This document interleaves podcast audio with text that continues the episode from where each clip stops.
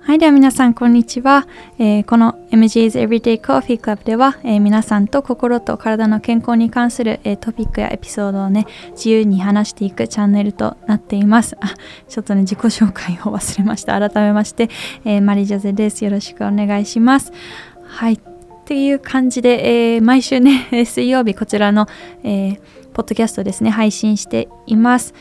で、今日は、えっ、とですね、実はこのポッドキャストを収録している何日前だ ?3 日前 ?4 日前？が、えーと、私が実は誕生日だったのででこの誕生日で26になったんですがまあそんな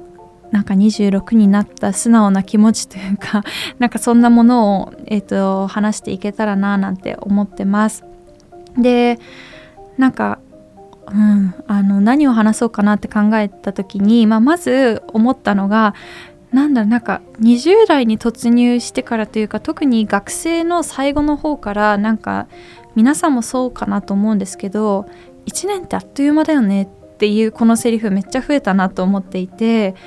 なんか特にまあコロナがね流行してからなんてなおさらだったかなと思うんですけどなんか1年の流れがなんかめちゃくちゃ早く感じていてなんかそのセリフを言うことがすごく多くなったななんて思ってます。でなんかこれが果たしていい意味なのか悪い意味なのかは何とも言えなくって、まあ、もちろんねなんかあの結構あもう26になるのかみたいなところもあるなーなんて感じていて。で今思うとなんか小さい頃ってすごくその早くお姉さんになりたくってなんか仕方なかった自分がいたななんて思っていてまあね小さい頃とかだとやっぱり門限とかもあったりとか、まあ、金銭面で言うとねお小遣いも少なかったりとか、まあ、それこそね早くなんかママとかパパみたいにお酒飲んでみたいみたいななんかそんな気持ちがあのあった分あのすごくねこう年を取ることに対してなんかこうポジティブというかなんかすごく前向きな気持ちで入れたなぁなんて思ってます。まあ、それがねいつしかねなんかもう26かよみたいななんかそういう気持ちに あの変化していてなんかなんでだろうななんてあの思いましたでなんだろうななんかただこう幼少期を思い出すとこう大人に対してどんなイメージがあったかなって思うとなんか大人ってすごく真面目でなんかまあねお父さんお母さんは子供を注意するくらいなのでなんかすごくこう自分に厳しくってストイックでみたいなイメージがあったけどなんか実際に気づいたら自分も大人になっていて思うのはいや全然感覚とか気持ちって幼少期と何にも変わんないなっていうなんだろうもう体とかねもう実際に年齢は大人にはなってるけどなんかまだまだ気持ちはうんなんかさすがに10代は言い過ぎですけどまあなんか全然変わってないななんていう感覚があるような気がします。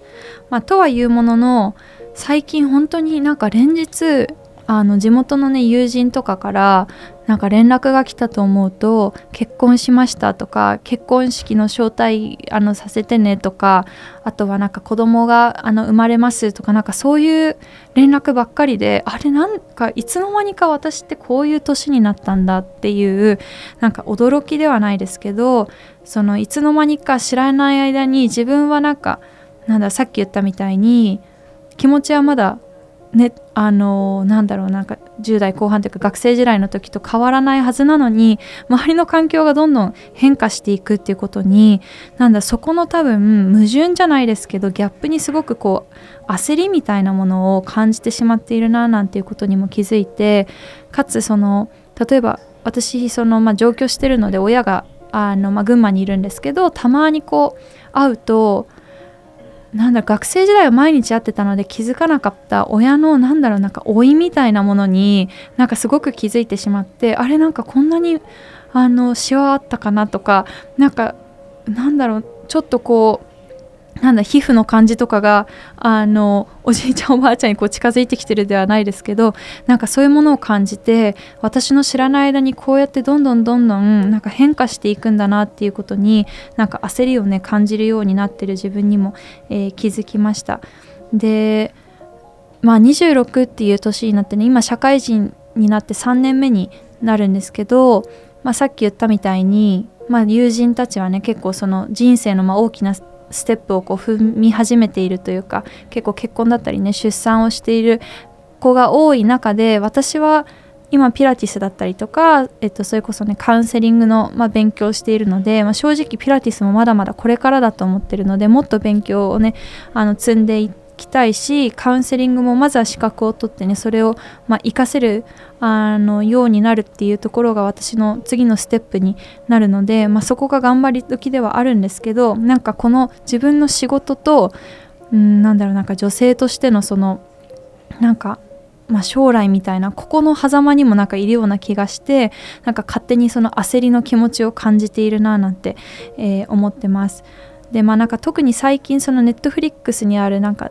えっとね日本語のタイトル忘れちゃったんですけど英語だと「ダボータイプ」っていうなんか3人の女の子たちが出てるドラマがあってでその中に出てくる子たちがまさに私とみんな同い年で同じようにキャリアと、まあ、そのなんだろうな将来結婚とか出産とかどうするかっていうそこですごくこう毎日悩んで葛藤してるみたいなあのドラマがあるんだけどなんかそれを見てるとあやっぱりなんか同い年の子たちは今ここでみんな悩むところなんだななんていうのもあの感じました。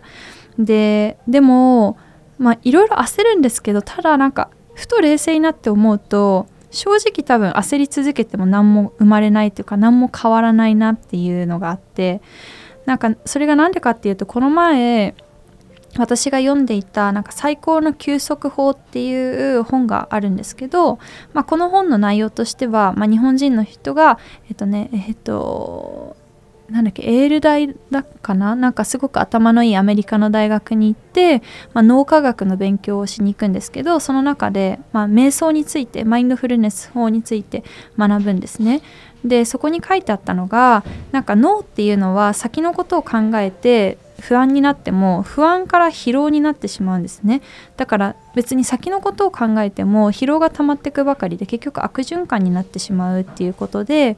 でまさにそのマインドフルネスっていうのは今ここにあることだけに集中する考えるっていう、まあ、そこにつながるんですけどなのでまさにあの今ね私がこうやって将来のことについてなんかああどうしようって言って焦っていたとしてもそれってなんかこうただ脳を疲れさせてしまっているだけであってまず私はマインドフルネスと、まあ、同じですね。今起きている自分のことについて考えるのが一番優先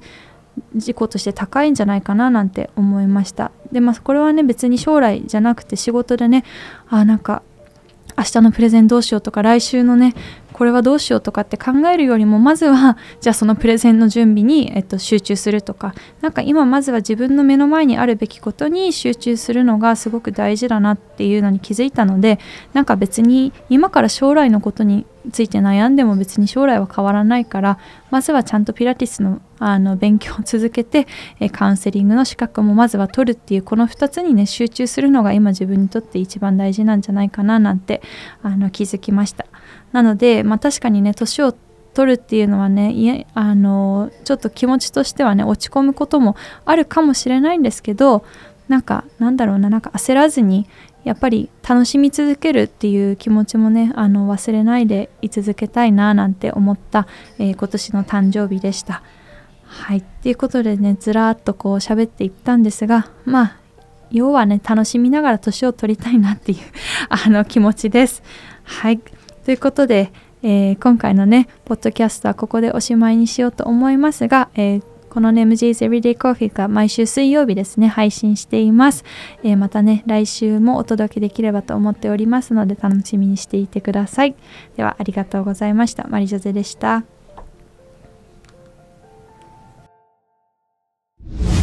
We are Jam Tokyo.